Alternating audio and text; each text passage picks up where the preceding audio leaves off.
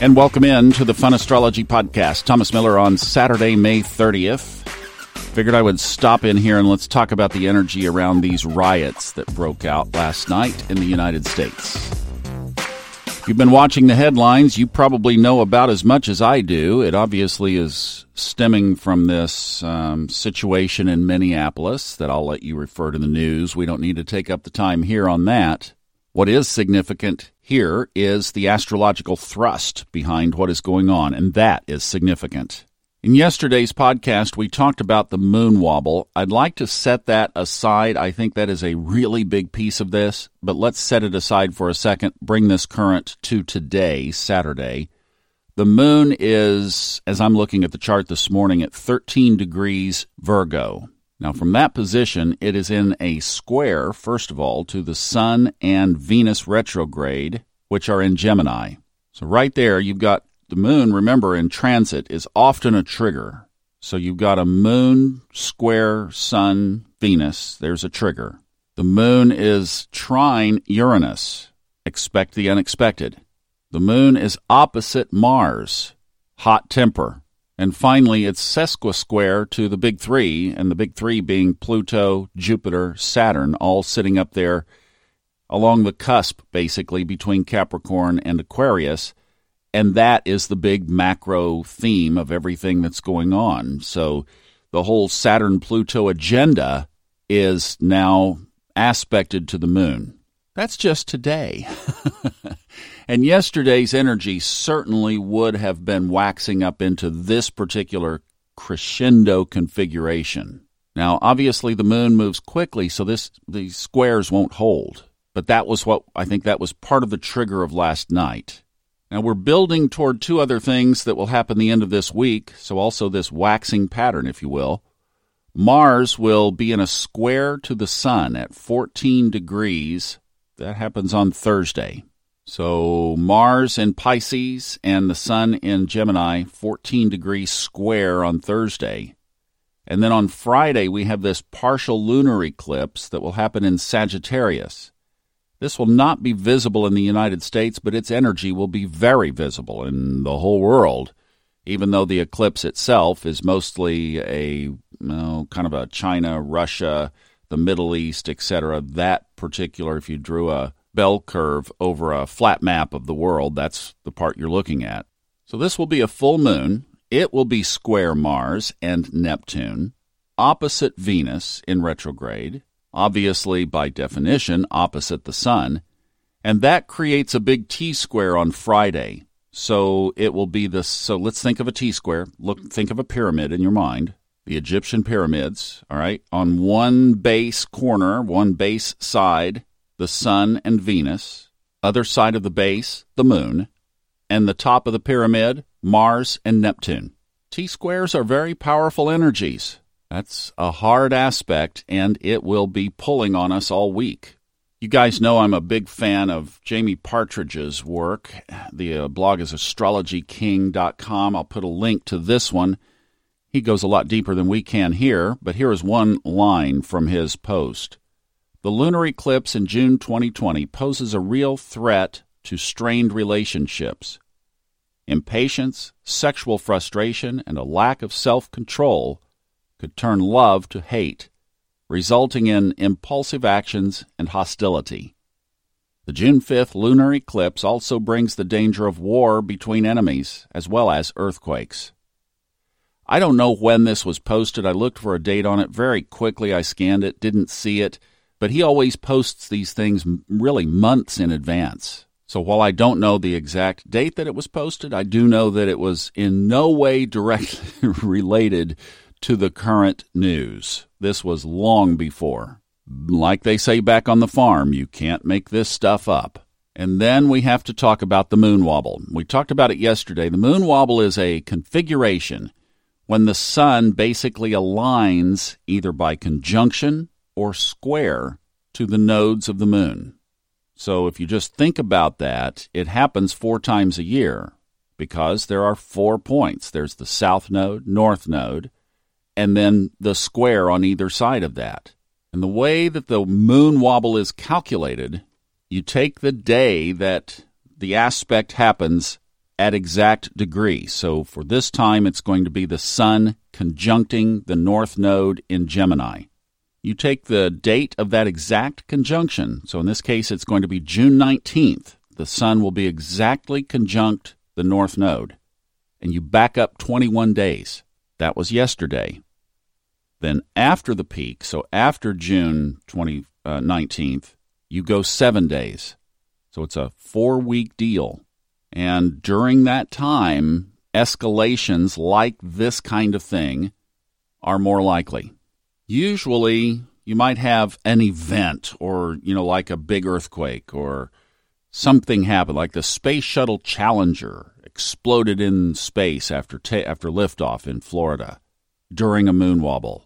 9/11 happened during a moon wobble. The the Cole bombing the Oklahoma City bombing. You know, these are usually one event in that month long period, and there could be some tensions around it, but usually it's kind of one big thing. Boy, this one's looking like it's starting off as a doozy. So that's a lot of heavy energy. And what that does to me whenever I look at a chart like this is I want to run to the other side of the coin because remember, in astrology, there is always duality. So there's another side to all of this energy, and that's where I want to go camp out. So here are a couple of tips. I'm going to go through these really fast, and then I'm going to do a more in depth, unpacked episode on subconscious mind mastery. So you could go over to that podcast and check. It will be the release of right now, May 30th or 31st, and catch that. Here's the quick list. First of all, recognize this energy as being so and just don't back away from it. It is in the space and acknowledge it. Be okay with it. This could affect your relationship with your partner, your kids, your boss. I mean, you know, the spillover of this into our own individual lives could show up anywhere. Okay? So recognize it and talk to the people close to you with whom you can have this kind of conversation and just say, look, we're in this period. Let's recognize it and here's our game plan. And to that end, set a game plan. So, first thing, let's just look at a couple of these bigger issues. Venus in retrograde. That brings our passion and our focus on love internal. So, rather than being caught up in all the noise of what's going on around us, let's bring this in and think about and look at our own love paradigm and where it needs to improve and what actions we can take.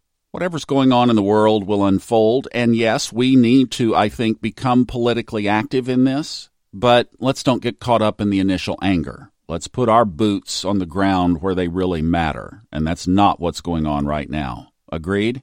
Be smart, not reactive.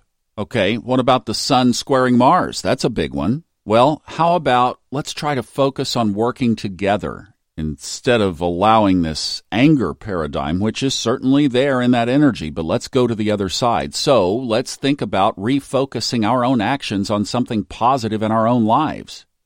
How about a task that you've wanted to move forward that's been stuck? Focus your aggressive energies there instead. Great place to start would be that list of the next three things you need to do to get this thing moving, and then do those, and then three more, and just work your way through it, three at a time. Okay, what about square Neptune?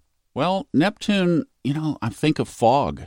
So, how about if we made a list for clarity of 10 ways to look at a challenge differently? Get your journal or your computer note system out and crank start cranking some ideas down. Get clarity. There will be a ton of relief as you just make that list. You're like, "Wow." And then use your intuition, possibly Neptunian, right? to go into that list and decide what the best thing is to do next. Okay, what about the uh, square to the big three? Well, that's about transformation. So we've done a lot of this work, but to say where else can I make a change in my life? What loose ends are there still? And we don't have to go very far to find them, do we? So, see, now the focus has shifted to, first of all, accepting what's there and then to just taking a look at where we can up our own game instead of getting caught up in all of this noise around us. The collective energy is not good right now. So, focus on ourselves. Let's control what we can control. Now, with the moon wobble, I would say the way this one is starting off, It's kind of saying this is a good time to keep your head down. So, all that stuff that you would do during a Mercury retrograde, well, it just kind of got doubled because Mercury goes retrograde right after the moon wobble ends. So, we're going to have seven weeks of this kind of thing. But the idea is just realize that the things that you're doing, you know, it's like they say, don't go buy technology during a Mercury retrograde. I don't know about that. But, but, point is, realize that there is mm, entanglement, I guess, around some of the things that we might do.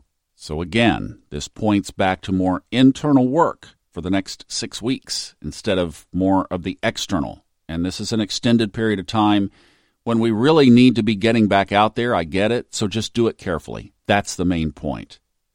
Now, the other thing I wanted to mention real quick is the when the sun aligns with the north node. So that brings the north node into spotlight. And I went to Steve Forrest because oh, he's so precious. The way he writes is just amazing, and I've had such a blast narrating these audiobooks. But here is what he says about the North Node in Gemini. This is just basically a series of keywords to capture the essence very quickly of what this is.